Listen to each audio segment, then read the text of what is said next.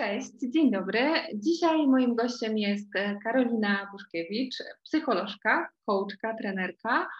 E, oprócz pracy jeden na jeden, Karolina prowadzi też webinary, szkolenia i warsztaty. Informacje mm, na ich temat znajdziecie na stronie karoliny.dobrze.pl e, i w jej mediach społecznościowych. Witam Cię Karolina bardzo serdecznie. Cześć, dzień dobry i też witam wszystkie osoby, które nas będą słuchały. Bardzo Ci dziękuję za, za przyjęcie tego zaproszenia do rozmowy.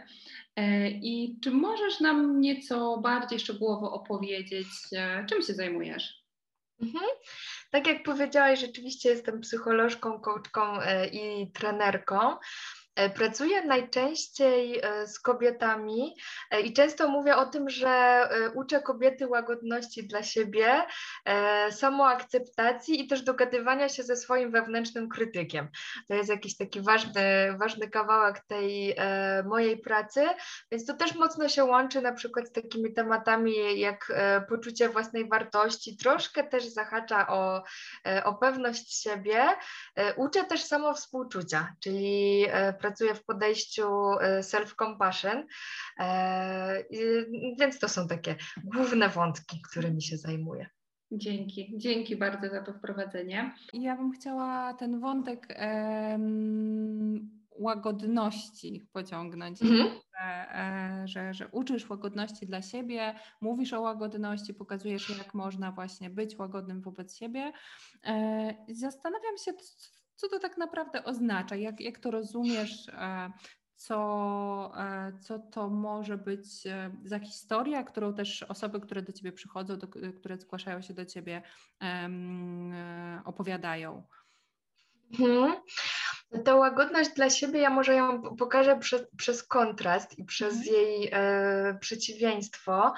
E, że przeciwieństwem łagodności dla siebie jest e, bycie dla siebie taką mm, samokrytyczną. E, czasem to mm, też nazywamy takim samobiczowaniem się. Jeżeli na przykład coś, coś powiemy w taki sposób, że nie jesteśmy z siebie dumne albo popełnimy jakiś błąd, no to czasem się zdarza, że tak wewnętrznie się samobiczujemy, więc ta łagodność dla siebie jest zupełnie po drugiej stronie. I ja w niej mam na myśli E, między innymi no jakby bycie dla siebie tak wspierającą, e, jak jesteśmy na przykład dla, dla swoich przyjaciółek, czy dla jakichś innych ważnych e, dla nas osób. W tym też się mieści taki rodzaj troski dla siebie, no i po prostu bycie dla siebie dobrą w różnych mhm. sytuacjach. I ja, ja mówię w takiej żeńskiej formie, bo rzeczywiście najczęściej pracuję z kobietami, ale to tak naprawdę może dotyczyć każdej osoby, więc mhm. jakby to, to, to akurat tu nie ma wielkiego znaczenia. Mhm. Okej, okay. no tak, tak, zgadzam się. E, I też zastanawiam się, bo to mm, jakie, jakie ty masz doświadczenia, w, jeżeli chodzi o jakieś stereotypy, z którymi e, mhm. możemy się zmagać, jeżeli chodzi o, o łagodność właśnie. Jednym z takich na przykład, który mi przychodzi do głowy, mhm e, i który czasem też, też się pojawia w mojej pracy coachingowej, jest taki, że, że ta łagodność kojarzy się z takim trochę pobłażaniem sobie, odpuszczaniem. Mhm. E, jak, jak, jak to jest u Ciebie, jak to widzisz? E, tak, to jest coś, co często też słyszę od uczestniczek moich warsztatów. E, ja prowadzę taki program, który nazwałam od samokrytyki do samoukochania i to jest taki temat, który dosyć często wychodzi na początku tych warsztatów. E, I wtedy uczestniczki często pytają: OK, a jak ja już będę taka łagodna dla siebie, to czy ja się przypadkiem nie rozmemłam i czy przypadkiem nie będzie tak, że ja będę po prostu tylko leżeć na kanapie i nic nie będę robić, no bo przecież będę dla siebie taka łagodna, e, życzliwa, e, na, na wszystko sobie będę przyzwalać. No i właśnie, czy ja nie będę zbyt pobłażliwa?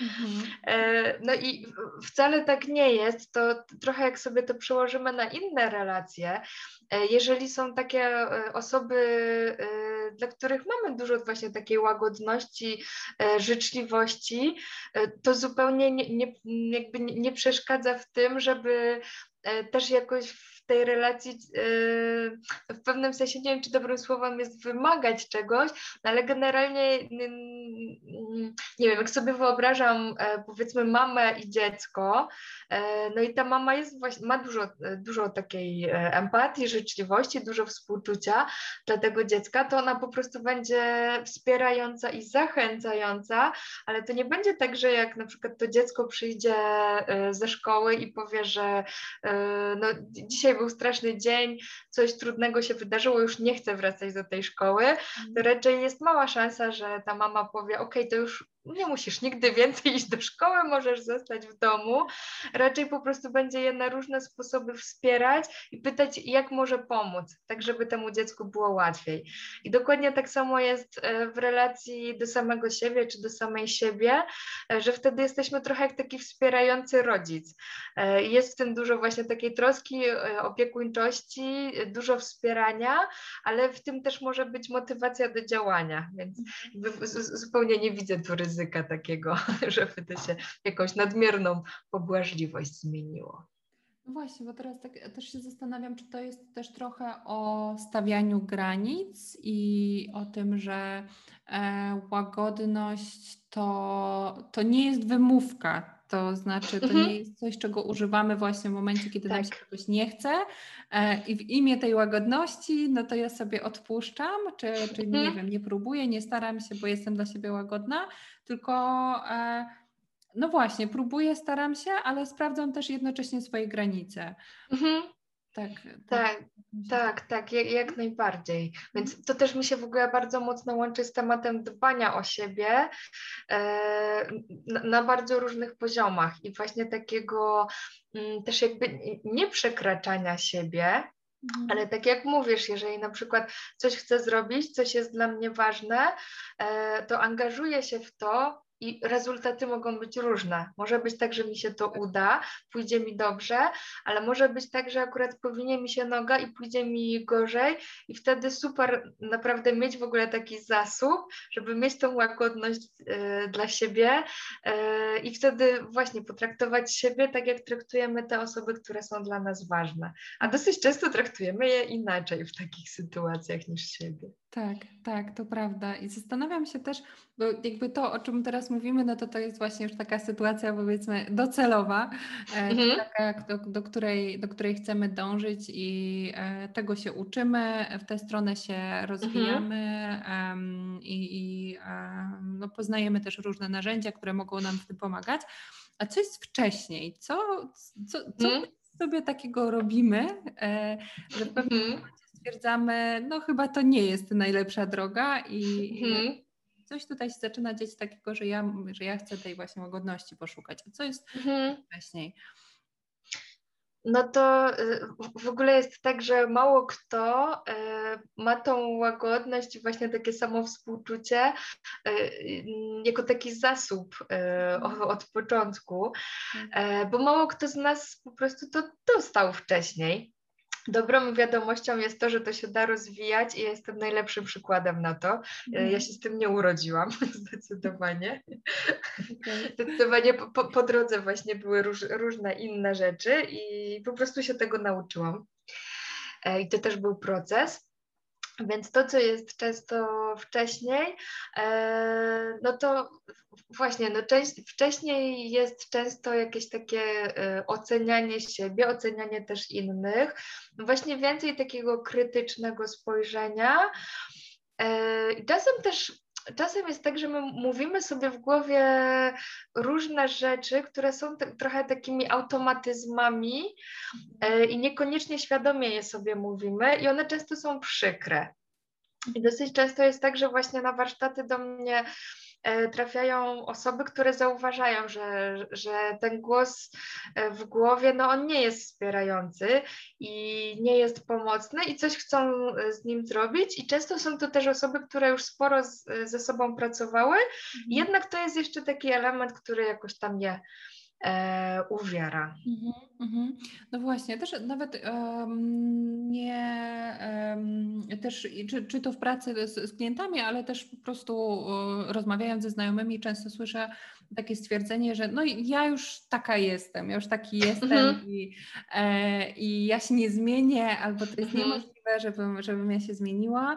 E, I zastanawiam się też, jakie mogą być takie małe kroczki, które mogą nas zbliżyć do tego, że w ogóle zauważymy, że, no, że ta zmiana jest możliwa. Może ona się nie zadzieje mhm. z dnia na dzień po przeczytaniu książki czy, czy, czy, czy, tak. czy jakichś warsztatów, nagle e, zmiana o 180 stopni, ale co możemy nawet w takim codziennym życiu e, zrobić, żeby zobaczyć, że ta zmiana jest, jest w ogóle możliwa? Mhm. No to właśnie ten pierwszy krok to jest w ogóle zauważenie, że się da e, i takie odkrycie, aha, to ja mogę inaczej. Mhm. E, I to jest coś, co też często słyszę po webinarach. Mhm. Jak robię webinary właśnie związane y, czy to z samowspółczuciem, czy z krytykiem wewnętrznym, to wielokrotnie na koniec webinaru w komentarzach pojawia się aha, to ja w ogóle mogę tak do siebie mówić. Bo to, to, to, jest naprawdę częsta reakcja, że nagle takie odkrycie, aha, jakby potrafię tak rozmawiać z innymi, ale mogę też tak do siebie. O. No i, i często też ten pierwszy moment jest taki, że właśnie, że jest to odkrycie i to jest myślę jakiś taki moment olśnienia, że coś już zaskakuje, że w ogóle zmiana jest możliwa, ale często też jest ten moment takiej konfrontacji, o kurczę, to ja przez tyle lat, lat robiłam całkiem inaczej. I to, to, też jest taki moment skontaktowania się z tym, że, że do tej pory to tak nie wyglądało, i tam też może być tym sporo takiego smutku, po, poczucia żalu, że, no, że, że, jednak w tej relacji z samą sobą czy z samym sobą wcale nie, nie było tak łatwo mhm. E, do tej pory. No i to jest taki pierwszy kroczek, właśnie w ogóle odkrycie, że można inaczej. No a później to są kolejne kroki, które mogą przebiegać bardzo, bardzo różnymi e, ścieżkami, bo czasem to będzie terapia, czasem to będą właśnie takie warsztaty, e, na które e, ja zapraszam. E, czasem to będą też książki. No myśl, myślę, że same książki mogą nie wystarczyć. Mhm. Ja sama też od książek zaczynałam i to nie, zdecydowanie nie był ostatni krok, ale myślę, że one mogą być ważnym, e, ważnym punktem. Ja dość, dosyć często mówię, że to uczenie się łagodności dla siebie to jest też trochę takie przecieranie nowych szlaków neuronalnych w mózgu. Mhm. I że to jest trochę tak, e, ja lubię taką e, używać tutaj metaforę trawnika, mhm. E, że no, mamy już wydeptane jakieś ścieżki, którymi sobie chodziliśmy lat kilkanaście, kilkadziesiąt, w zależności od tego, ile kto tych lat ma. E, no i właśnie te, te ścieżki są mocno przetarte i bardzo łatwo jest tam wracać. E, I jak się uczymy czegoś nowego, no i między innymi to jest właśnie tak z, z, nauką samowspółczucia, z nauką e, łagodności dla siebie, to nagle zauważamy, aha, to w ogóle istnieje jakaś inna ścieżka, mogę sobie nią pójść, no ale jak pójdę nią raz, to jeszcze jest za mało, bo ona później dosyć szybko zniknie. Ale jak sobie ją tak zacznę przecierać po troszeczku, po troszeczku, no to będzie tak jak wydeptanie właśnie takiego, takiej ścieżki w trawniku. Mhm. Tak jak czasem na przykład buduje się nowe osiedle i ścieżki są nie w tych miejscach, których, którymi ludzie chcą no chodzić. I, I, no właśnie, jak sobie ktoś, jedna osoba z bloku pójdzie gdzieś tam przez trawnik, no to jeszcze tego nie widać, ale jak sąsiedzi podpatrzą i zaczną też tamtędy chodzić, no to okaże się, że tam niedługo będzie całkiem ładna ścieżynka. No i tak samo jest y, właśnie z tym wydep wydeptywaniem ścieżek w mózgu. Jak sobie będziemy tą ścieżką chodzić coraz częściej, no to później okaże się tam, że, że zbudujemy sobie tam e, taką prawdziwą autostradę neuronalną. E, I coraz łatwiej nam będzie tam skakiwać, a nawet jeśli wskoczymy na te stare tory, to tam się pojawi taki moment wyboru. Aha, gdzie, gdzie ja tu znowu poszłam i że ja nie chcę już tędy. I mhm. można w trakcie, w mhm. trakcie zmienić trasę. Też e, to, to, o czym mówisz, łączy mi się też z moim osobistym doświadczeniem i e, mhm. jak no, wiedziałam, że, że, że, że, ten mój wewnętrzny krytyk już naprawdę nie daje mi spokoju i chcę coś mhm. zrobić. No i ten pierwszy krok, bez, bez tego się no, zmiana się nie zadzieje. Ale też pamiętam, że, że bardzo mi pomogły Twoje webinary i mhm. kiedy jeszcze, zwłaszcza w tym okresie pandemii, gdzie bardzo dużo takich właśnie treści się w internecie pojawiało i, i co chwilę właśnie wyskakiwały mi jakieś mhm. powiadomienia, że właśnie o, o, o mm, takim dbaniu o siebie, jakieś warsztaty, szkolenia, e, właśnie webinary, ale też jak, i, i tak z, z, z, takim trochę dystansem też zapisywałam się na Twój webinar, bo sobie myślałam, no czego nowego mogę się jeszcze nauczyć? Mhm. Ja już tyle usłyszałam na ten temat i jakby też właśnie też z takim nastawieniem, że no ja już taka jestem, niewiele się mhm. tutaj może zmienić e, i, i, i też niewiele mogę się jeszcze o sobie dowiedzieć, e, ale to, co dla mnie było odkrywcze, to też takie poukładanie tego, że jakby to, mm, to że ja to usłyszałam też od ciebie, czy usłyszałam to w Twoich słowach i mogłam przejrzeć swoją sytuację e, mhm. i, i, skonfrontować ją też ze, z Twoimi słowami, czy sobie ją tak po prostu poukładać, e, po, uspokoić się w tych swoich myślach, mhm. Wprowadzić taką może jakiś porządek, taką strukturę. E, też jak mówiłaś o rodzajach krytyków, o tym, jakim językiem mogą do nas mówić, jakie komunikaty mhm. mogą nam wysyłać, E, to było dla mnie bardzo pomocne, bo e, mimo, że gdzieś tam podświadomie wiedziałam, jak to wygląda, ale ten natłok i chaos informacji, które mm dostałam od swoich wewnętrznych krytyków, był tak duży, że ja się po prostu czułam przeciążona i zagubiona. I mhm. kiedy, kiedy ty też pomogłaś mi w tym, żeby sobie to, to poukładać, to był taki dobry pierwszy krok, właśnie pierwsze przejście ścieżką w tę stronę, żeby, żeby móc zacząć coś z tym robić i rozmawiać właśnie z tym swoim wewnętrznym. E, krytykiem. Też na, na swojej e, stronie wspominasz o tym, że pomagasz zmienić e, krytyka wewnętrznego w osobistą czy liderkę i bardzo, mm -hmm. bardzo mi się to hasło podoba. I jak to robisz właściwie? Mm -hmm. Jak to się dzieje? To najpierw powiem o tej wewnętrznej cheerleaderce. Mm -hmm E, że to jest w ogóle hasło, które e, jakoś tam sobie zapożyczyłam od koleżanki, z Aha. którą kiedyś rozmawiałam i ona powiedziała, że ona w ogóle nie ma wewnętrznego krytyka, ona ma wewnętrzną cheerleaderkę i mi się okay. to bardzo, e, bardzo spodobało bo rzeczywiście ta, ta praca z krytykiem gdzieś w tym kierunku prowadzi, E, I e, te osoby, z którymi pracuję, jakby one później bardzo różnie nazywają e, to, to co się dzieje z krytykiem. Mhm. Czasem mówią, że, że właśnie, że on się stał trochę takim przyjacielem, czasem jakimś mentorem, no, różne, różne określenia tam padają. I to co, to, co robimy w tej pracy z krytykiem, E, to jakby dla mnie jakoś najważniejsze było takie odkrycie, że ten krytyk jest e, częścią osobowości i że wszystkie, części, wszystkie części, jakie mamy, mhm. E, one pełnią jakąś ważną rolę i wszystkie mają dobre intencje i one czegoś ważnego dla nas strzegą, no coś ważnego dla nas robią. E, I pamiętam, że dla mnie samej to było odkrywcze, że o ile wcześniej trochę słyszałam o krytyku jako o takim gremlinie i że to w ogóle jakaś straszna postać i żeby generalnie go tam e, albo zagadać, zarzucić argumentami, obśmiać, no różne pomysły słyszałam. One szczerze mówiąc nie działały. E, I później jak zaczęłam poznawać podejście IFS, czyli po angielsku to jest Internal Family Systems, po polsku e, system wewnętrznej rodziny. I tam się właśnie mówi o tych e, częściach osobowości. Krytyk wewnętrzny jest jedną z takich części.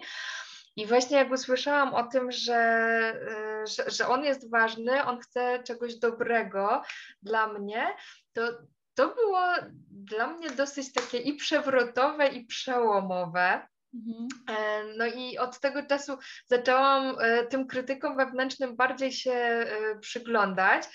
I tak jak ty powiedziałaś, że wcześniej to był trochę taki galimatias, to nagle się okazało, że tych krytyków jest kilku i że każdy jest troszkę inny. Ja na przykład y, mam i takich, co, co gadają, że rzeczywiście mówią słowami i to są często takie słowa bardzo powtarzające się, trochę jak zdarta płyta.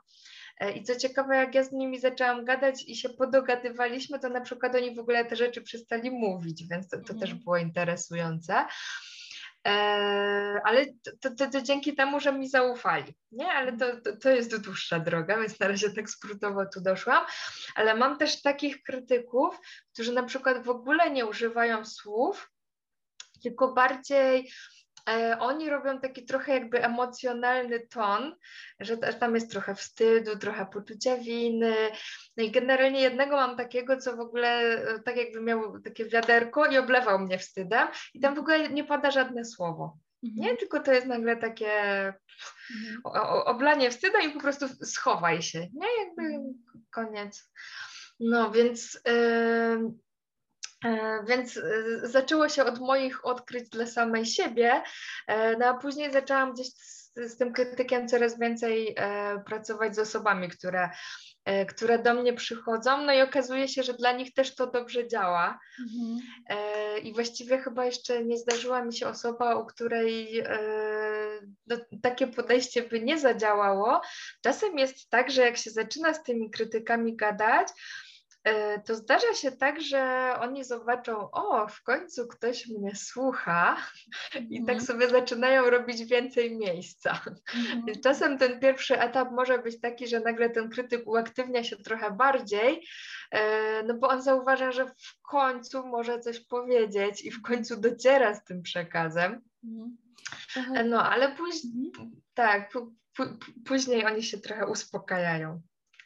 Tak, mi się to skojarzyło właśnie z te, e, czasem e, możemy traktować tych swoich wewnętrznych krytyków jak takie e, dzieci nadpobudliwe, które chcemy za wszelką tak. cenę gdzieś tam uciszyć albo, e, albo ukarać, a one po prostu domagają się uwagi, domagają się mhm. opieki, zauważenia, zabawy, no właśnie i też mają konkretne potrzeby, jakie zauważymy i też na takim partnerskim poziomie zaczniemy mhm. E, wchodzić w te interakcje, to może to wyglądać zupełnie inaczej. Właśnie też to, o czym powiedziałaś, o, o tym systemie wewnętrznej rodziny, pamiętam też jak dla mnie to było odkrywcze, że ja sobie mogę też tych krytyków równie dobrze nawet, pamiętam, że nawet wyobraziłam sobie właśnie taki wigilijny mhm. stół, przy którym siedzi rodzina e, i, i nawet sobie nazwać ich jakimiś konkretnymi imionami, czy, czy jeżeli mhm. nawet odkryję, że właśnie któryś z krytyków mówi głosem konkretnej osoby, bo, bo mhm. często też się może zdarzyć tak, że to są właśnie jakieś komunikaty powtarzane przez, e, przez kogoś e, bliskiego czy z naszego otoczenia, e, to, no to właśnie, kiedy zaczniemy zwracać się do tego krytyka jakimś konkretnym imieniem, rozmawiać z nim i, i prowadzić właśnie taką partnerską e, rozmowę, to, to, to też ten dialog e, przybiera zupełnie, zupełnie inną formę i E, no i nie jest też taki bardzo jakby obciążający emocjonalnie mhm. E, I, i, gdzieś tam taki mm, też, no właśnie na zasadzie obrona, obrona atak czy, czy uciszanie. Tak, tak, jak najbardziej, bo często mm, taki, takie odruchowe reakcje na krytyka, no to jest właśnie uciszanie, jakieś zagłuszanie, e, zajmowanie się czymś innym i udawanie, że nie słyszę. E, no generalnie na różne sposoby ucieczka przed tym e, głosem albo próby pozbycia się go.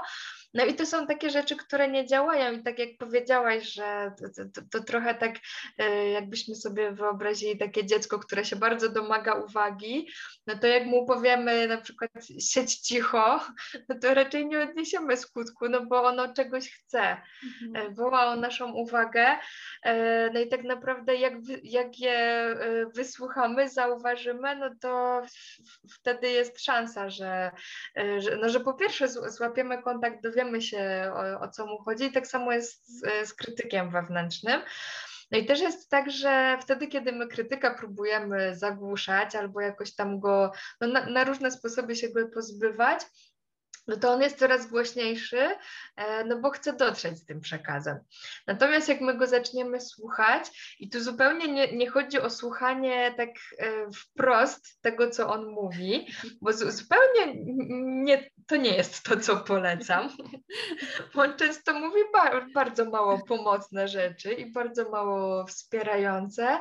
No i często się komunikuje, komunikuje takim ja bym nawet powiedziała, że czasem trochę takim przemocowym językiem, no, no takim właśnie mocno oceniającym, jakimś takim umniejszającym. Ale bardziej chodzi o to, żeby poszukać, co jest pod spodem, pod tym komunikatem. E, jakie tam są potrzeby, zarówno krytyka, ale też o jakie nasze potrzeby ten krytyk chce zadbać. No i właśnie takie szukanie, jaka jest ta jego pozytywna intencja, jaką rolę on ma tu do spełnienia. Bo każdy z krytyków pojawia się w jakimś konkretnym momencie, Często jest tak, że tak jak powiedziałaś, to mogą być takie głosy, które my od kogoś słyszeliśmy. E, od rodziców, nauczycieli, od rówieśników, no generalnie różnych osób w naszym otoczeniu. może być ten, że także ten krytyk trochę właśnie jak taka taśma, nie? No, w pewnym sensie nagrał sobie ten głos i on tak. go odtwarza. I to może być tak, że już to słyszymy po raz 1058 i znowu jest dokładnie ten sam tekst. I to, to jest znak, że to jest właśnie głos krytyka.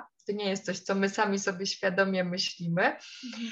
E, ale y, może być też tak, że na przykład kiedyś w toku naszego życia wydarzyło się coś, co było dla nas jakoś trudne albo zagrażające, i ten krytyk pojawił się po to, żeby nas ochronić dosyć często on chce zadbać na przykład o nasze bezpieczeństwo, o to, żebyśmy byli akceptowani, e, o, o przynależność, e, o bliskość. Więc tak naprawdę on chce zadbać o różne piękne potrzeby, no tylko robi to w bardzo mało konstruktywny sposób i trochę trudno to usłyszeć, ale jak zaczniemy z nim gadać i właśnie sprawdzać, o co tutaj tak naprawdę chodzi, nie na poziomie tego takiego bezpośredniego komunikatu, tylko co jest tam pod spodem, no to naprawdę można zobaczyć, że ten krytyk rzeczywiście y, chce dla nas dobrze, E, ja wiem, że jak to mówię, to często wiele osób się buntuje i w ogóle co, co ona opowiada, jak to krytyk chce dla mnie dobrze, ja już mam go dosyć, on mi tylko utrudnia życie. Nie. Tak, i ja tak. Wiem, że na początku to może być trudno czasem usłyszeć. Ale to też może być naprawdę piękna przygoda i jak się później też patrzy na, ten, e, na te zmiany, na ten progres, co było na początku, albo jak właśnie, jak, jakie te komunikaty były wcześniej, a później po jakimś właśnie takim e, mhm. wejściu w, e, w dialog, czy nawet po, po, kilku próbach zobaczenia tego, co, co krytyk chce nam powiedzieć, już można, można dostrzec inną perspektywę i już sam ten fakt mhm. E, jest taki wzbogacający i, e, i, i wspierający. Karolina, ja bym chciała Cię zapytać jeszcze o Twoje doświadczenia pra z pracy z kobietami, bo, bo mhm. o tym, że właśnie głównie z kobietami pracujesz. Tak. Bardzo mnie ciekawi właśnie, z czym głównie zgłaszają się do Ciebie kobiety. Mhm. No właściwie zgłaszają się z różnymi tematami i trochę też zależy, czy się zgłaszają na coaching, czy na warsztaty, bo to, tutaj mam akurat trochę dwie różne grupy, że jakby zupełnie inne tematy się pojawiają w coachingu, e, inne pojawiają się e, na warsztatach, no i też na warsztatach jednak jest tak, że to jest określony temat, e, no więc po, po prostu daną osobę ten temat przyciąga, skoro się pojawia. E, natomiast jakieś takie wątki, które są e, dosyć powtarzalne, no to jest na przykład poczucie własnej wartości, e, to jest pewność siebie. To są takie wątki, które dosyć często wracają. Czasem one są takim jakby głównym celem, głównym zgłaszanym tematem, a czasem one są troszeczkę przy okazji. Dosyć często też się pojawia temat asertywności, właśnie stawiania mhm. granic. No więc gdzieś, no to, to, są takie tematy, które, które krążą. E, no w coachingu też mam dosyć e, często takie tematy związane ze zmianami zawodowymi, e, gdzieś tam z poszukiwaniem swojej ścieżki, z odważaniem się do nowych mhm. rzeczy. No więc też takie wątki. I jak, jak z, z, Twojej perspektywy też mnie to mhm. bardzo ciekawi, jaką Ty e, dla siebie wartość czerpiesz z, z współpracy z kobietami? Mhm. Jaką czerpię wartość? E, no w, w, ogóle to jest tak, że ja tych kobiet dookoła siebie zawsze miałam dużo mhm. i też mam sporo takich doświadczeń, e, no takich w ogóle wspierających kobiecych relacji. Mhm. E, I też, nie wiem, na przykład byciu w jakichś kobiecych grupach, czy to na warsztatach, czy też w kręgu kobiet. E, no więc generalnie tych, e, jakby to, to, to, się dzieje nie tylko w mojej pracy, ale też gdzieś tam już dużo wcześniej było, także tych kobiecych grup było e, dosyć sporo i właściwie jakby od dawna ja w nich byłam i to się teraz mm, też jakby przekłada w tą drugą stronę, że też po prostu najczęściej przyciągam kobiety. Mhm. i też było tak, że ja nie od początku to w ten sposób komunikowałam, mhm ale i tak to się wydarzało, że po mhm. prostu y, głównie kobiety y, przychodziły do mnie i, i na warsztaty, i na coaching. Y, I teraz też na przykład ja trochę mam taki dylemat, jak się komunikować, tak żeby nikogo nie wykluczać. Mhm. I trochę też jednak kombinuję z tym, jak pisać o tych rzeczach, które proponuję. No, no właśnie, żeby nie, nie, używać takiego wykluczającego języka, no ale i, i, tak wydarza się to, że najczęściej przychodzą kobiety. Mhm. Po prostu to, to, się samo dzieje już niezależnie od tego, w jaki sposób e, mhm. ja się komunikuję i jak piszę treści. I to, co czerpię od kobiet, no właśnie, co, co czerpię? E, przyszedł mi teraz do głowy cytat z czasu, kiedy e, sama byłam w terapii. Mhm. E, I pamiętam, że mój terapeuta wtedy powiedział, że e, kobiety czerpią od, od, kobiet, mężczyźni czerpią od mężczyzn, ale też, że kobiety ładują się wśród kobiet e, mhm. i mężczyźni ładują się wśród mężczyzn. Mhm. I jakoś jest mi do tego blisko i oczywiście nie jest tak, że my jakby potrzebujemy tylko osób z, z, jakby z y, naszej płci czy na, mhm. naszej y, tożsamości, ale że generalnie jest coś ważnego y, w tym, w tym no, no, dla mnie jest coś ważnego w byciu z kobietami mhm. i w takiej wymianie doświadczeń, wymianie historii. E, coś, co ja na pewno czerpię, to jest w ogóle też takie jakby przeglądanie się w swoich historiach e, wzajemnie. E, I też jest tak, że jakby coś, coś, co mi też dała nauka samowspółczucia, tam jest tak, że takim ważnym komponentem jest tak zwane wspólne człowieczeństwo. E, czyli takie zauważenie, że, że nie jestem z czymś sama, tylko że inne osoby mają podobnie. Mhm. Więc też jest to tak, że właśnie w tych kontaktach z kobietami ja trochę mogę się poprzeglądać w innych kobietach i na przykład w czymś, co mi się wydawało, że ja z czymś jestem odosobniona, albo że nie wiem, coś jest we mnie dziwne, mhm. albo że na przykład tylko ja się z czymś zmagam, no to nagle jak zaczynamy rozmawiać, to się okazuje, że jest, jest więcej osób, które mają podobnie więc to daje jakieś takie poczucie i, i wspólnoty, i jednocześnie ulgi, że to jednak jest nie tylko o mnie i że ja nie jestem jedyną osobą, mm. która jakiejś rzeczy doświadcza.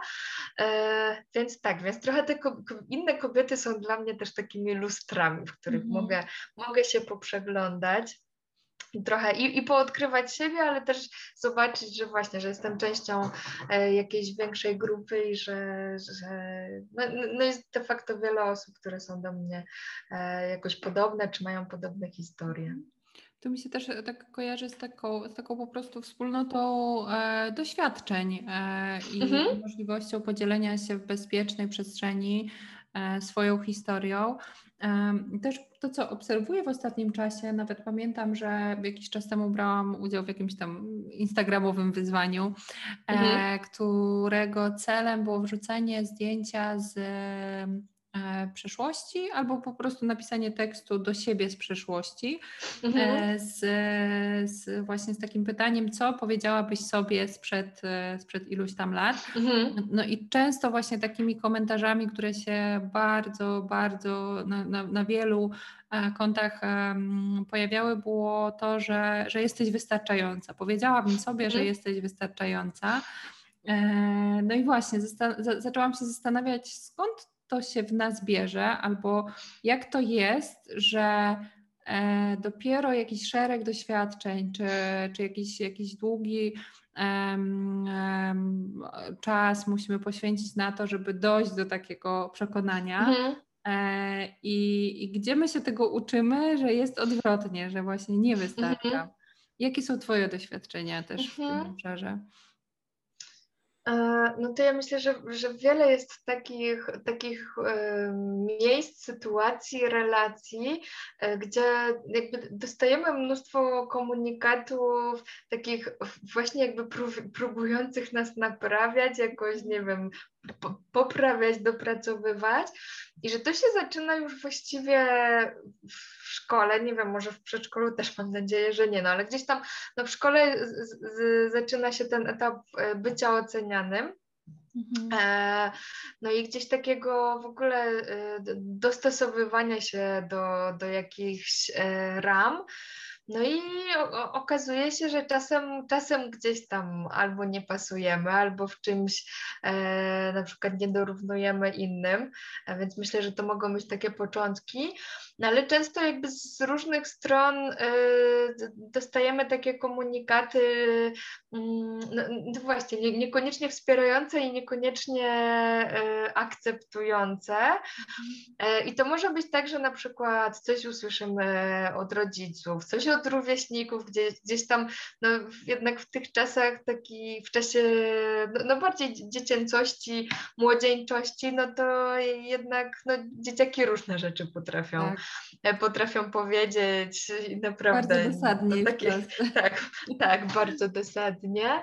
Gdzieś tam dopiero później no, po prostu uczymy się komunikować. No, część, część osób się uczy, część osób się nie mhm. uczy, nie? Komunikować, e, komunikować inaczej, ale też jest jakby cały ten świat gdzieś tam e, i teraz mediów społecznościowych, no wcześniej w ogóle mediów, gdzie jakby jest obraz trochę takich idealnych ludzi, i, I, nie wiem, oglądamy gazety i nagle się okazuje, ale w ogóle no, ja tak nie wyglądam, nie?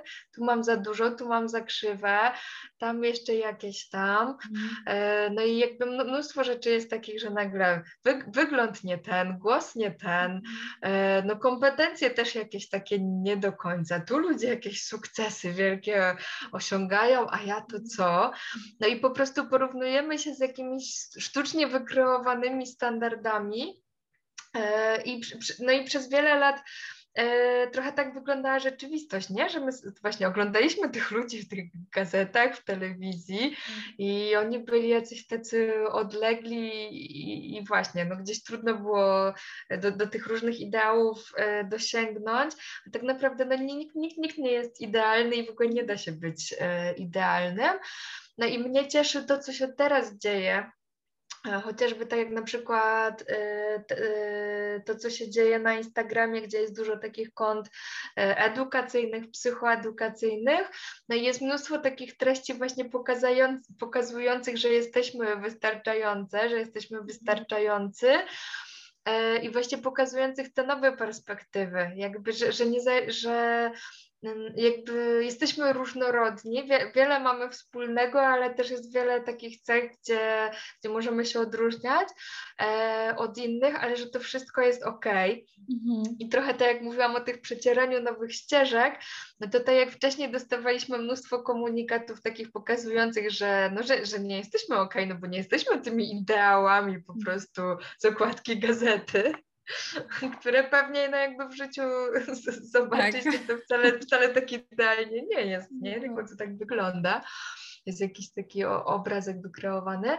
No to teraz jak dostajemy, no, no właśnie, no je, jeśli śledzimy takie konta, no i dostajemy takie treści, które pokazują jednak, że jesteś okej okay, taka, jaka jesteś, nie? Mhm. Że, że to, to, to też jest to przecieranie tych nowych ścieżek. Mhm.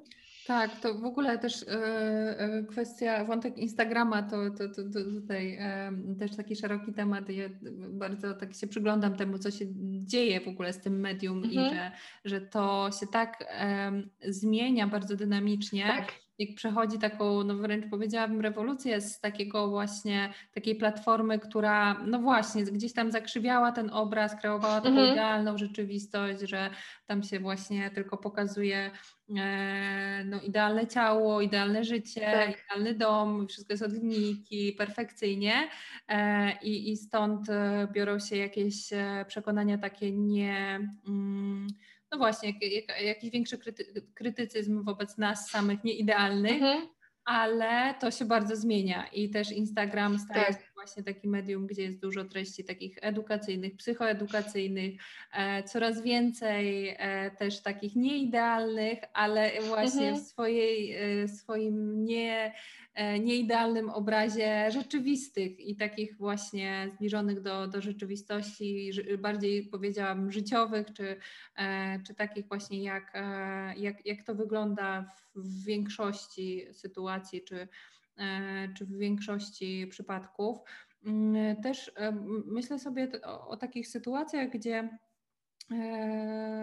właśnie kobiety potrafią ze sobą fantastycznie współpracować, wspierać się, ale też e, często słyszę takie głosy, że, że kobiety że właśnie, że, że nikt tak nie dowali drugiej kobiecie jak, mhm. jak właśnie kobieta, albo że też potrafimy się bardzo, bardzo mocno krzywdzić, gdzieś pojawia się sporo, e, nie wiem, jakiejś rywalizacji, zazdrości, zawiści. Myślę, że, że w świecie mężczyzn też to funkcjonuje, może mhm. mniej się o tym mówi, e, ale, ale z racji tego też, że, że ja częściej z, z kobietami pracuję, też takie doświadczenia mam e, i jestem ciekawa właśnie Twojej perspektywy, co, co my możemy sobie właśnie takiego dać dobrego, e, mhm. żeby trochę załagodzić takie przeświadczenie, bo kiedy ja słyszę takie komunikaty, to mi mhm. Smutno, bo, bo, bo mhm. sobie, że to też się bierze z jakichś doświadczeń tej osoby.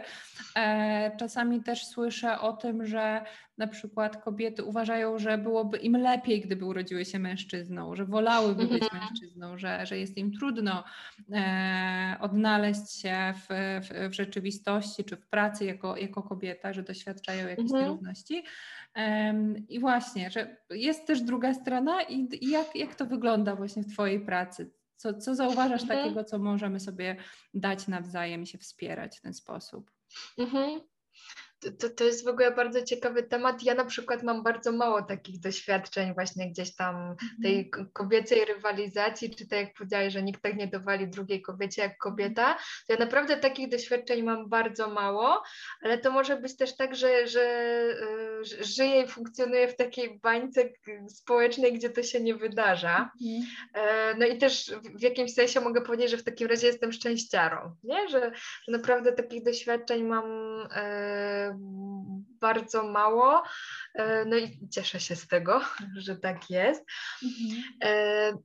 E, no jeśli chodzi o to, co, co możemy sobie dawać, no to ja myślę, że właściwie wszystko możemy sobie dawać, ale że to jest też kwestia w ogóle szukania takich relacji, w których jest nam dobrze. I trochę mi się to też kojarzy z takim e, szukaniem swojego plemienia, że mhm. może być tak, że mm, no jakby no, Y, y, ludzie są różni, to jest nie tylko o kobietach, ale to jest o wszystkich, nie? I że w niektórych relacjach może być nam lepiej, e, w niektórych może być nam e, dużo trudniej, ale fajnie jest mieć takie relacje, które są wspierające i takie, w których dobrze się czujemy i w których w ogóle jest miejsce na autentyczność. Bo też jak mówiłyśmy o tym, co się zmienia na Instagramie i że jednak teraz już coraz jest, jest takie właśnie odchodzenie od tego takiego idealizowania i udawania w ogóle, że wszystko jest takie piękne i w ogóle wymuskane, tylko no, pokazywanie po prostu takiego prawdziwego, zwyczajnego życia, no to tak samo ja myślę, że w relacjach tego dużo potrzebujemy, nie? Że tego, żeby tam było miejsce na autentyczność, e, na to, co jest prawdziwe, e, na dzielenie się różnymi swoimi trudnościami, ale też radościami, no tak, żeby było miejsce na taką właśnie pełnię życia, nie? Z jego i, i blaskami, i, i cieniami. No i wtedy, kiedy mamy taką re, takie relacje, no to właściwie, tak jak powiedziałam, myślę, że możemy dawać sobie wszystko, nie? Że po prostu się dzielić e, różnymi rzeczami i tymi swoimi e, historiami i, i wsparciem. E, no więc tak mhm. naprawdę na wielu, na wielu poziomach możemy się wspierać, możemy się e, inspirować. I jak powiedziałaś o tym, że czasem słyszysz takie głosy, że, że, że na przykład komuś jest trudno być kobietą i na przykład w tym środowisku zawodowym. Ja pamiętam taką sytuację, gdzie coś jakby ta, ta, historia mnie w ogóle jakoś i bardzo zasmuciła, ale też tak poraziła, bo ja w ogóle nie wpadłabym na to, że można tak pomyśleć. Mhm. E, pamiętam, że ktoś jakby znajomy, ale nie mój, tylko tak jakby znajomy znajomego, że komuś się urodziło dziecko, no i ta osoba mówiła szeptem drugiej osobie, ale wiesz, to jest dziewczynka. I w ogóle jakby tam wokół tego było jakoś dużo wstydu. Ja w ogóle nie rozumiałam o co chodzi. Jakby w czym jest problem, że to jest dziewczynka i, naprawdę i że, że to było, no, że to była jakaś porażka, bo to była druga dziewczynka e, urodzona, a już chcieli mieć synka, nie? Mm. E, I tak sobie myślę, kurczę, ale to jakby nie jest tak, że jakby świat by nie, nie przetrwał, gdyby tych dziewczynek nie było.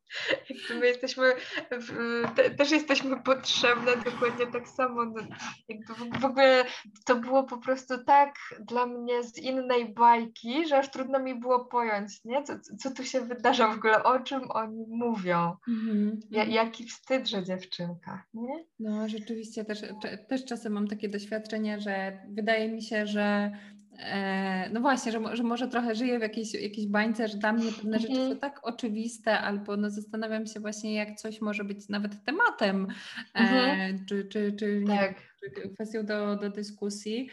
E, a, a później zderzam się i myślę, że to jest dobre słowo, że zderzam mhm, się. Tak E, z, z takim poglądem, z taką perspektywą. E, no i też, też jest to dla mnie trudne i, i jakoś no, taka bardzo duża niezgoda się na to pojawia. Też zastanawiam się właśnie, jak wtedy mm, no, rozmawiać, podejmować dyskusje, jakby nie chcę też właśnie wchodzić w rolę kogoś, kto, kto ocenia, kto naucza, kto narzuca mhm. swoją perspektywę, ale no jednak ta niezgoda we mnie jest i jest mhm. jakaś taka nawet złość, że dlaczego? No, dlaczego? No przecież to nie jest dobre, to nie jest fajne. No, no ja ta sytuacja, o której opowiadałam, akurat wydarzyła się, ja nie wiem, myślę, że mogłam być jeszcze albo, albo w liceum, albo na studiach.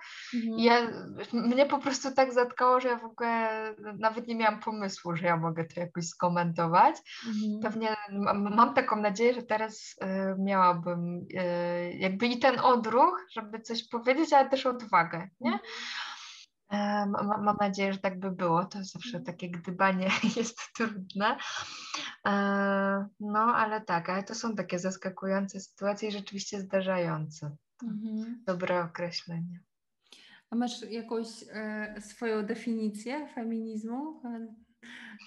Wiem, że sporo się o tym mhm. mówi, jakoś tak e, cieszę się z tego, że, że kobiety też mają więcej odwagi, żeby tak mówić o tym otwarcie, ale z drugiej strony mam wrażenie, mhm. że to buduje taką wizję właśnie kobiety feministki, takiej trochę wariatki, albo takiej, która mhm. walczy przeciwko mężczyznom, a, a nie na tym to polega. I e, zastanawiam się, jak, jak to jest u Ciebie i u kobiet, z którymi pracujesz. Mhm. Mm, no to tak, ja, ja w ogóle jakoś y, dosyć długo miałam tak, że ja się jakoś w tych feministycznych wątkach nie, nie, nie do końca odnajdywałam, mhm. ale właśnie wtedy, kiedy bardzo je widziałam jako walkę. E, i w sumie też mało na ten temat wiedziałam, a też jakoś e, myślę, że istotne jest w mojej e, osobistej historii to, że ja byłam wychowywana przez mamę, która samodzielnie mnie wychowywała mhm. i która też jest taką, bym powiedziała, bardzo silną kobietą i która też yy, zawodowo funkcjonowała w bardzo męskim świecie, mhm. jednocześnie sobie tam świetnie radziła. Mhm. I zresztą nieraz opowiadała sytuację, gdzie jechała na, na jakiś yy, zjazd yy, i na przykład tam byli sami mężczyźni i ona, mhm. no i ktoś, kto przemawiał do mikrofonu, mówił drodzy panowie. I w ogóle mhm. nie, nawet nikt nie zwraca uwagi na to, że jest tam jednak jedna pani. Okay.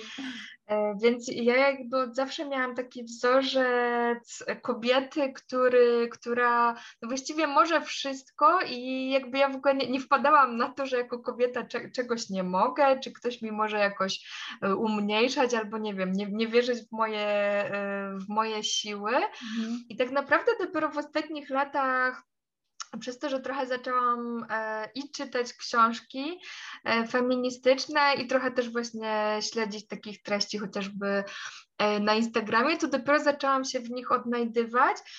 i zaczęłam zauważać takie miejsca, gdzie to jest mm, jakby takie bardziej ukryte i trochę tak po, po, pod poszewką i że, że dla mnie to było nieoczywiste, że to, to jest też, yy, też o tym. E, i spytałaś o to, czy ja mam jakąś definicję feminizmu. Chyba nie mam swojej definicji.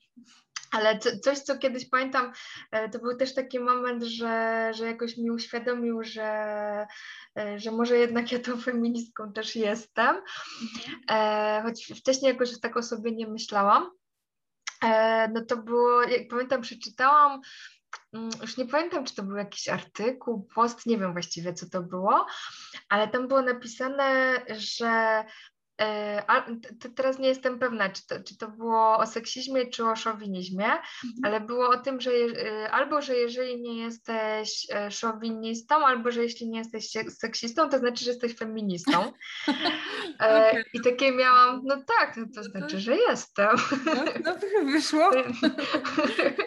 Wszystko się zgadza. No tak, to, to była tak, taka jedna perspektywa, która jakoś do mnie przemówiła, ale to jak teraz sobie myślę, czy, czym dla mnie jest feminizm, to on jest po prostu o, równo, o równości mhm. i właśnie ja myślę, że dlatego się dosyć długo w nim e, nie odnajdywałam, e, że ja od zawsze myślałam, że po prostu jesteśmy równi jako ludzie, nie? I jakoś do, dopiero później gdzieś tam takie doświadczenie, myślę, że najbardziej dopiero po studiach, gdzieś doświadczenia takie już z pracy, zaczęły mi pokazywać, że to nie jest mhm. wcale takie oczywiste jednak, jak mi się wydawało, a wcześniej w ogóle tego nie, tego nie zauważałam, nie? że jakoś jest inaczej. Co więcej, mam wrażenie, że na przykład jak byłam w podstawówce, to nie wiem, czy przypadkiem nie było tak, że trochę w szkole akurat e, dostawaliśmy, dostawałyśmy takie komunikaty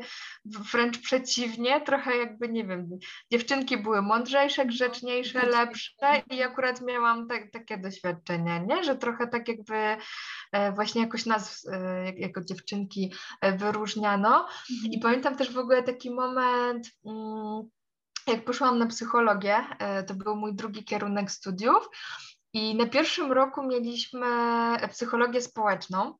Mhm. E, I korzystaliśmy głównie z książki Aronsona, e, Psychologia Społeczna. Mhm. I pamiętam, że tam były takie przykłady a propos.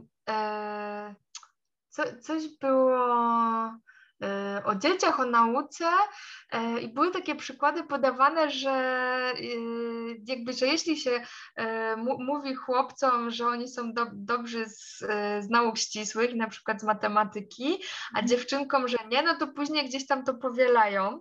I, no i że właśnie, no to chyba był rozdział o stereotypach, no i że jest taki stereotyp, nie, że dziewczynki są gorsze z matmy. I ja w ogóle czytałam tą książkę i tak sobie myślałam, w Stanach tak myślą i w ogóle myślałam, że to jest jakieś, wiesz, tutaj, nie wiesz, za oceanem. To nie u nas, nie u nas takie rzeczy. U nas tego nie ma. No, no. I pamiętam, że ja, ja, ja potem komuś to opowiedziałam i mówię, ej, a wiesz, że w Stanach to myślą, że dziewczynki są kiepskie z matmy. I nagle mi ludzie zaczęli otwierać oczy i mówić, ej Karolina, ale u nas też tak jest. A ja po prostu tego nigdy nie doświadczyłam. I właśnie ja nigdy, ani w podstawówce, ani w liceum, nigdy żadnego takiego komunikatu nie usłyszałam i zawsze byłam dobra z matmy. E, co więcej, ja byłam ostatnim rocznikiem starej matury, więc jeszcze miałam e, oceny, nie, nie mm -hmm. punkty mm -hmm. na maturze. No i zdałam maturę z matematyki na szóstkę. Wow. E, I w ogóle, wiesz, ja nie, nie, nie miałam pojęcia, że mogę, że, jakby, że ktoś może tak twierdzić, że w ogóle jak to kobiety i matematyka. E, no więc, e, więc mam wrażenie, że jak gdzieś tam na tym etapie właśnie szkolnym, ja się bar, bardzo uchowałam w takim środowisku, gdzie ja w ogóle nie zauważyłam, nie zauważałam wszystkich tych wątków. Nie, że po prostu miałam takie doświadczenia, e, że nikt, tam, nikt e, nam ich nie podbijał. Mhm. Mhm. Ale to też, e, też jest fajnie, że, że się tym dzielisz i bardzo dziękuję za to, że właśnie też takie historie są, nie? Że, mhm. drugiej, żeby jakby w, w, tej, w tej narracji o feminizmie, żeby to nie było tylko takich, żeby to nie był jedynie taki głos takiego cierpiętnictwa i, mhm. i takiego właśnie, taki jednogłos o tym, że, że właśnie jest, jest tak źle i że, że to jest jedyna możliwa forma funkcjonowania w społeczeństwie, tylko że, że może być też tak i właśnie powielając czy przekazując takie historie, możemy sobie właśnie taką czy podobną narrację utrwalić, że po prostu traktujmy to jako coś naturalnego, nie? To nie jest coś, mm. za, za, co zawsze, czy za wszelką cenę właśnie musimy gdzieś tam, nie wiem, krew przelewać, czy, mm. czy jakoś bardzo tak podchodzić do tego walecznie, tylko po prostu, no tak, że to jest, to jest nasza rzeczywistość, tak, mm. tak ze sobą pracujmy, tak ze sobą rozmawiajmy i, i to jest jak najbardziej e, okej. Okay. E, chciałabym e, jeszcze na koniec zapytać Cię o taki wątek mm, rozwoju i wsparcia w jakichś trudnościach, hmm. o to, jak, jak też na podstawie Twoich doświadczeń e, obserwujesz to w ogóle, w jaki sposób my e, wychodzimy, czy, czy staramy się szukać e, wsparcia, kiedy zauważamy, że, że coś, coś u nas nie działa, coś mhm. się zaczyna dziać.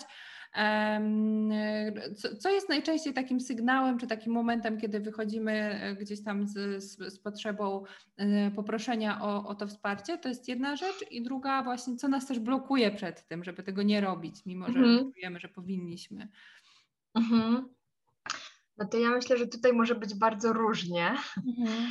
e, i że, mm, że pewnie też e, mm, różne osoby mają e, takie jakby różne tempo sięgania po wsparcie i dla niektórych jest to bardziej oczywiste albo też na przykład staje się bardziej oczywiste na różnych etapach e, życia.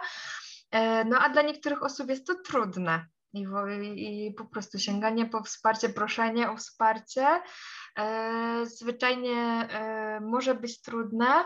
No i też pytanie, jakie mieliśmy doświadczenia i na przykład e, jak obserwowaliśmy inne osoby, czy one sięgają po wsparcie, czy właśnie są takimi osobami, które po prostu same sobie poradzą, nieważne co by się, mhm. co by się zdarzyło, no to po prostu zawsze dadzą radę, nie? No a jednak nie, nie jest tak, że zawsze dajemy radę.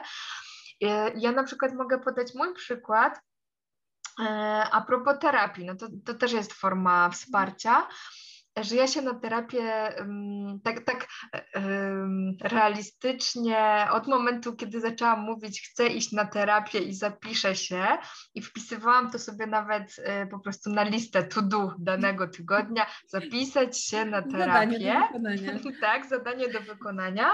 To do momentu, kiedy to zrobiłam, minął rok. Mhm. Więc długo. Dodam, że byłam już psycholożką, byłam po studiach. To wcale nie pomogło. Nie pomogło. Nie pomogło. E, I pamiętam nawet, jak mówiłam przyjaciółkom, nie, że ja się zapiszę. Wtedy już jedna z moich przyjaciółek była w terapii. No i właśnie ja tak co spotkanie to mówiłam, że się zapiszę i dziewczyny dopytywały, jak tam Karolina, zadzwoniłaś gdzieś? I ja mówiłam, mm, -mm. I w pewnym momencie w ogóle już przestałam to wpisywać w kalendarz, bo już się zdenerwowałam na samą siebie, że dobra, i tak tego nie robię. E, I później właśnie minęło kilka miesięcy. I tak naprawdę ten moment, kiedy to zrobiłam, no to było coś takiego, że wydarzyło się coś takiego, że już naprawdę zobaczyłam, nie no, jakby ja sama tego nie ogarnę i naprawdę potrzebuję czyjegoś wsparcia Czyli w jakimś sensie trochę musiałam stanąć przed takim przy, przysłowiowym murem. Mhm. I tak sobie myślę, że to, e, no, to często tak jest, nie? że tro, trochę musimy już dojść do jakiegoś takiego momentu granicznego, czy, czy jakiegoś dużego kryzysu, czy naprawdę jakiegoś takiego momentu, że, że jesteśmy już w jakimś trudnym i ciemnym miejscu i, i że jednak stwierdzamy, ok, dobra, jednak po, potrzebuję. E, czyjegoś wsparcia, więc czasem może być tak, no a czasem może to się wyda wydarzać e, wydarzać dużo wcześniej. No właśnie, zależy na ile kto ma taką łatwość w, w mhm. sięganiu po różnego rodzaju pomoc, e, wsparcie. I co jest ciekawe w tej mojej historii, że właśnie ja się zbierałam rok ale jak potem odkryłam, w ogóle jak już kończyłam terapię, e, to zupełnie przez przypadek znalazłam jakiś notes, który w pierwszej chwili wydawał mi się takim notesem, z którego e, korzystałam całkiem niedawno, ale zaczęłam go tak przeglądać I najpierw znalazłam jakieś notatki, tam były notatki o jakimś mentoringu i tak mówię, ale w ogóle jaki mentoring, czy ja byłam kiedyś w jakimś mentoringu? I tak czytam w ogóle, co tam są za zapiski i nagle mi się przypomniało, że miałam, po szkole trenerów miałam jakieś jedno spotkanie z mentorem i to były notatki z tego spotkania i tak liczę i mówię, aha, dobra, to było z pięć lat temu. Przeglądam ten zeszyt dalej i na samym końcu zeszytu była taka cała zapisana strona, napisane tematy na terapię. Okay. Po prostu po myślniku wypisane, z czym chcę iść na terapię. E, I to były dokładnie tematy, z którymi poszłam. Tyle, Aha. że pięć lat później. Więc to, to też było dla mnie. Przygotowana byłaś perfekcyjnie. przygotowana byłam perfekcyjnie. Zupełnie już w ogóle o tych notatkach nie pamiętałam, ale to też pokazuje, zobacz, jakby ja dalej z tymi tematami byłam dalej te pięć lat później, dokładnie w tym samym miejscu. E, I właśnie, i to nie było coś, co ja byłam w stanie sama e, jakoś przerobić, coś, coś z tym e, zrobić, tylko rzeczywiście tego wsparcia potrzebowałam, ale zobacz, ile czasu się zbierałam, nie? Że, mhm. no. No, no, no, no, dokładnie. Też, no, tak jak mówisz, właśnie taki moment po prostu musi się pojawić w życiu, że mhm. to jest właśnie teraz, nie? nie? Tak, tak, tak.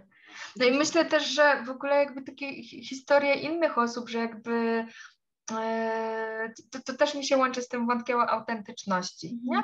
że jak inne osoby pokazują, że one sięgają po wsparcie i że pokazują, że one też mają trudności i że też prze, przeżywają trudne rzeczy w życiu i że tego wsparcia potrzebują, to też może ułatwiać. Jak widzimy, że aha, dobra, czyli kto, ktoś też ma jakieś trudności i ten ktoś sięga po pomoc, czyli ja też mogę. Czyli tak. też w ogóle takie normalizowanie tego, nie? Że, tak, tak. Że, że możemy sięgać po różnego mhm. rodzaju Właśnie, dokładnie, dokładnie to chciałam hmm. powiedzieć, tak, że, że to też obserwuję, że to się dzieje i to jest, to jest super i jak E, myślę, że im więcej właśnie takich komunikatów, czy sami będziemy wysyłać, czy będziemy mm. widzieć y, no, gdziekolwiek wśród najbliższego otoczenia, czy nawet w mediach społecznościowych, tym lepiej i, i z pożytkiem dla, dla wszystkich. Też pamiętam, jak um, sama gdzieś między wierszami podzieliłam się tym, że, że właśnie jestem w terapii na, na Instagramie, gdzieś tam na, mm.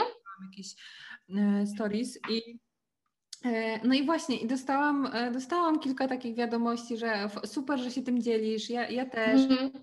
I też właśnie jakaś taka wspólnota się z tego, z tego wytworzyła, czy jakieś wspólne doświadczenie, takie poczucie bezpieczeństwa, że mo- mogę już, już mogę odetchnąć.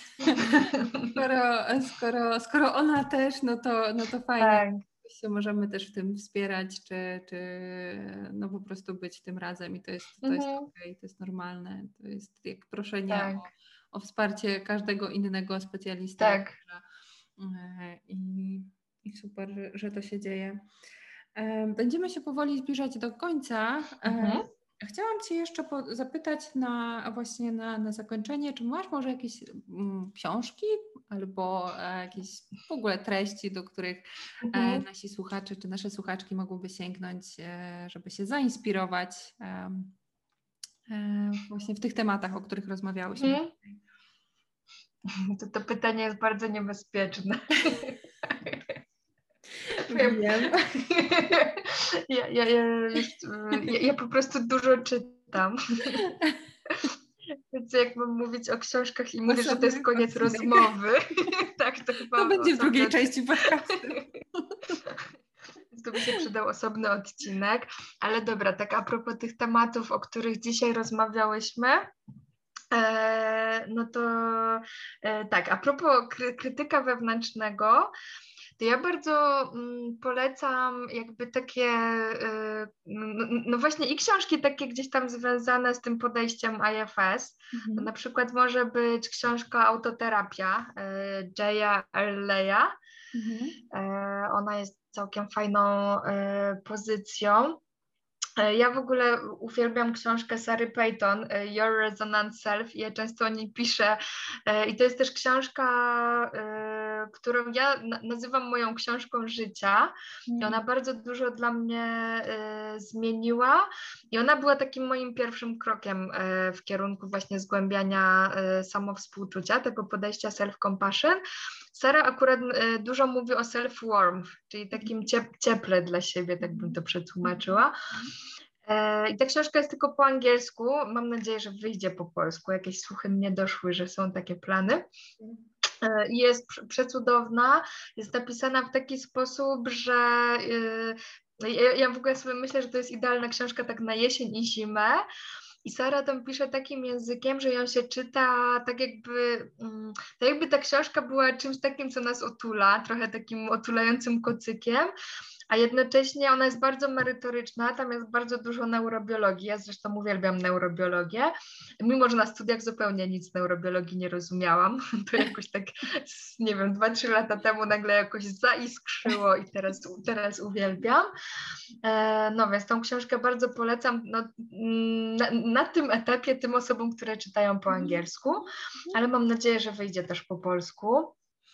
E, z kolei z tych takich bardziej kobiecych wątków, e, co mi przychodzi do głowy, no to między innymi czuła przewodniczka mm. Natalii de Barbaro, I to jest książka, którą ja lubię i y, którą z przyjemnością przeczytałam. Dla mnie nie była jakoś, nie wiem, bardzo, nowa i bardzo odkrywcza, e, no bo już czułam, że, że ja już jakby tą drogę przeszłam, mm. nie? Mhm. E, ale i tak bardzo przyjemnie mi się ją czytało. Zresztą byłam też u Natalii na warsztatach, własny pokój, do których ona w tej książce się wielokrotnie odnosi, więc to też było trochę jaka taka część wspólnego doświadczenia, że też byłam jego kawałkiem. Mhm. E, no i też sobie pomyślałam, że ta książka wyrosła w dużym stopniu e, z tych warsztatów. I wiem, że są też e, dosyć skrajne opinie na jej temat i są osoby, którym się podoba, są tak. takie, którym się nie podoba, no ale to pewnie jak ze wszystkim. Dokładnie, każdy musi sobie sprawdzić. Tak. Z takich wątków kobiecych jeszcze to książki, które czytałam w tym i zeszłym roku, to jedna to jest O tym się nie rozmawia. A druga rzecz, chyba o których nie rozmawiałyśmy, jak byłyśmy dziewczynami, chyba mhm. tak. E, no i to są takie bardzo kobiece książki i właśnie o takich rzeczach, których często się nie rozmawia i tak jak powiedziałam o tym wspólnym człowieczeństwie, nie? I że czas, czasem się z czymś zmagamy i wydaje nam się, że to tylko my, no to te książki są bardzo o takim jakby wyciąganiu na powierzchnię yy, yy, no, tematów, które często są przemilczywane. Mhm. E, dla mnie to też były ważne książki. E, I jeszcze z takich, no, no, właśnie ja mogę nie kończyć, nie? To jeszcze jedną, to jeszcze jedną, ostatnią. Mam dwie. Dobrze, dobrze mogą być. Z takich też, też takich bardzo kobiecych, e, ale to jest jakby z zupełnie innej perspektywy. To książka, która wyszła w tym roku, Sezon na truskawki Marty Dzido e, i Frajda, też wcześniejsza jej książka. I to są takie książki, ja bym powiedziała, bardzo soczyste. Mhm, tak. No ale w ogóle Marta pięknie pisze, więc jakoś super mi się je, mm. super mi się je czytało. Dobra, mam jeszcze jedną na koniec. Tak. Bo jeszcze bardzo lubię czytać Glennon Doyle. E, I po polsku wyszła jej książka Nieposkromiona. Mhm. I to jest właśnie taka książka, która jest pełna szczerości i autentyczności. I ja jakoś za to Glennon cenię. Ale wcześniej też czytałam jej książkę Love Warrior. Ona akurat nie jest przetłumaczona. E, jest też książka jej wojowniczki, tej akurat nie czytałam, ale to akurat nie jest ta, e, to nie ta. Niektórzy myślą, że to jest ta książka, ale to nie jest ta. E, no więc obie też, też bardzo polecam. E, no i tam też sobie myślę, że jest dużo takich wątków po prostu o, o byciu sobą, o autentyczności, o szukaniu siebie. Mhm. E, no sporo też o kobiecości, sporo o zmianach, sporo o relacjach. No tam naprawdę jest mnóstwo wątków. No i właśnie takie totalnie szczere, po mhm. prostu takie odkrywające się, pokazujące po prostu wszystkie bebechy tak. na, na wierzchu. Nie? No. Tak, nawet same, same takie um, biograficzne wątki z z, z życia mhm. no, też, też są bardzo, tak. bardzo mocne i zresztą no, cała jej historia i, mhm. i właśnie takie, takiego odważnego jakby wyjścia do, do tej formy życia, która, e, którą, którą chciała mieć po prostu, mhm. walczyła o to, więc tak. Tak, też podpisuję się pod, e, pod tą rekomendacją i czekałam, czy się pojawi. Super, też e, na pewno podlinkuję pod, e, pod mhm. podcastem te, te wszystkie książki, o których wspomniałaś. To jeszcze zapytam Cię, czy, czy być może masz kogoś, jakąś osobę, którą e, się szczególnie inspirujesz właśnie w takim mhm. zaangażowanym działaniu? Ja mam mnóstwo takich osób, więc podam kilka. Mhm. E, no to tak, na, na pewno e, du, dużą inspiracją była i jest dla mnie Asia Chmura, e, u, u której i byłam na warsztatach, byłam u niej też w coachingu.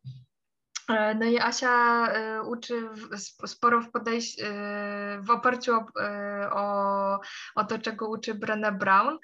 E, no i to jakoś było takie super dla mnie gdzieś tam i pomocne i wspierające i w ogóle też e, właśnie to, że Asia, e, Asia też dużo mówi o autentyczności, to też było dla mnie takie mm. mocno odkrywcze, nie? Że, że jednak ta autentyczność jest ważna i że to też jest droga, którą ja chcę iść.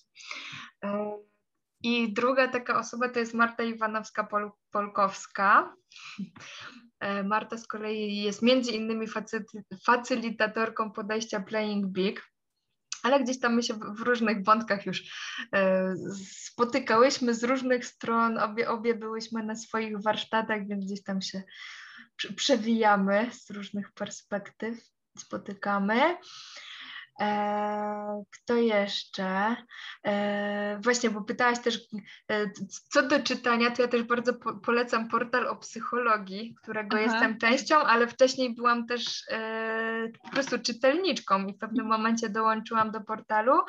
No i też na przykład Sabina Sadecka i Maria Sitarska, które są twórczyniami e, portalu, no to też dla mnie są przykładem takich osób właśnie e, zaangażowanie w, zaangażowanych w działanie, e, no bym powiedziała nawet trochę na rzecz świata, nie? I, i mhm. różnych takich dobrych rzeczy. I też po prostu mi, mm, jakby te wszystkie osoby, które wymieniam, po, po prostu są mi też bliskie też pod względem no i takiego podejścia do życia, ale też wartości. Mhm. E, no więc więc tak, no i myślę, że nie będę wymieniać dalej, bo nie skończymy tego podcastu, ale tak naprawdę takich osób jest mnóstwo i wiesz, na przykład no, moja mama też jest dla mnie taką osobą, czy mhm. przyjaciółki, więc generalnie to też takie osoby, które czasem nie są gdzieś tam na widoku i mhm. takie, że... że da się je podlinkować. Może, tak, nie da się ich podlinkować, nie da się ich zaobserwować, ale one po prostu są w życiu i są ważne. Mhm, ale dla Ciebie są ważne. Mhm. Jasne. Tak. Bardzo Ci dziękuję za, za podzielenie się inspiracjami, ale przede wszystkim za, za rozmowę, za Twój czas, mhm. za Twoją obecność, Twoją autentyczność.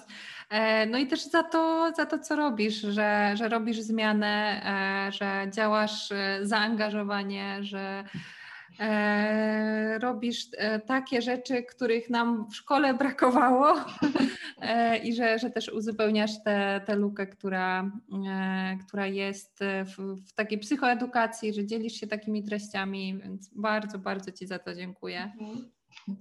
Ja dziękuję za zaproszenie i przyjemnie mi było porozmawiać z Tobą. Mnie również, mnie również.